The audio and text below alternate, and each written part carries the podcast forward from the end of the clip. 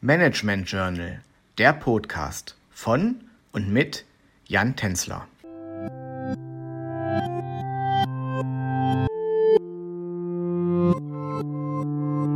Hallo und herzlich willkommen zu unserem Podcast mit dem Thema Innovationsmanagement. In den nächsten Wochen werden wir uns in diesem Podcast mit dem Thema Innovation und Innovationsmanagement näher beschäftigen. Nachdem wir im letzten Podcast in das Themengebiet eingeführt haben, wollen wir uns heute mit dem Innovationsprozess beschäftigen. Grundsätzlich gilt ein geordneter Innovationsprozess als Basis eines erfolgreichen Innovationsmanagements. In der Wissenschaft werden hierbei verschiedene Ansätze unterschieden. Ich beschäftige mich im Folgenden mit dem Ansatz nach Kreuzer. Dabei startet der Innovationsprozess mit der Analyse des Status quo.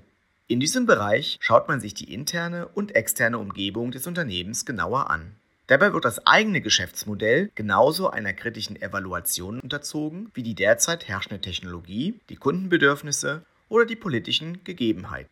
Zu Beginn eines Innovationsprozesses wird auch der Zeitraum für Innovationen definiert. Hat man sich ausreichend mit dem Status quo auseinandergesetzt, geht man zur Ideengenerierung über. Hier geht es um die Entwicklung von Ideen für Produkte, Dienstleistungen oder Geschäftsmodelle. Stehen die Ideen erst einmal grob fest, folgt eine Machbarkeitsanalyse und im besten Fall ein Prototyping. Während die Machbarkeitsanalyse eher den Markt und das Potenzial abschätzt, geht es beim Prototyping um das Feinkonzept. Nach dem Prototyping und einer anschließenden Wirtschaftlichkeitsprüfung wird traditionell die Entscheidung getroffen, ob die Innovation weiterverfolgt wird oder nicht. Entscheidet man sich dafür, die Innovation weiterzuverfolgen, steht die Implementierung an. Im Rahmen eines Implementierungsplans wird die Umsetzung festgelegt. Gleichzeitig erfolgt die Kommunikation nach innen und außen. Im letzten Schritt des Innovationsprozesses erfolgt die Erfolgsanalyse, um eine Aussage darüber tätigen zu können, ob die Innovationsentwicklung und Einführung positiv zu bewerten ist.